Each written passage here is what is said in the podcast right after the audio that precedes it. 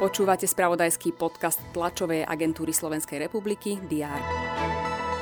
Úradnícka vláda odchádza spokojná s výkonom. Izrael a Hamas sa sporia o tom, kto je zodpovedný za hanebný masaker nemocnice v Gaze.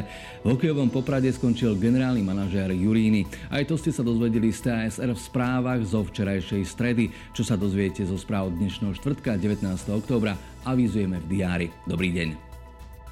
Po včerajšom akoby zhrňujúcom zhodnotení pôsobenia úradníckej vlády budú vo svojich hodnoteniach predchádzajúceho 5-mesačného obdobia podrobnejšie referovať niektoré rezorty, napríklad Ministerstvo investícií, Ministerstvo zdravotníctva, ale aj Ministerstvo hospodárstva. To predstaví aj možnosti kompenzácie vysokých cien energií v budúcom roku.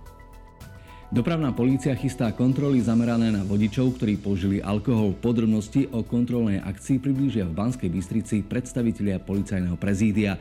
Nehodovosť, ktorej príčinou je alkohol, je stále na Slovensku vysoká. V roku 2022 dokonca zaznamenali rekord v počte prichytených vodičov, ktorí šoférovali pod vplyvom alkoholu. Štatistiky a informácie o preferenciách pri leteckých zájazdoch a výletoch Slovákov za posledný rok priblížia predstavitelia Bratislavského letiska a jednej z najväčších cestovných kancelárií. Budú hovoriť aj o očakávaných trendoch v ďalšej sezóne.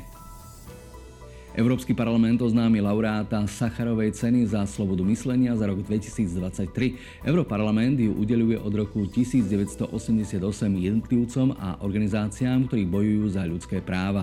V minulom roku ju udelili ukrajinskému ľudu.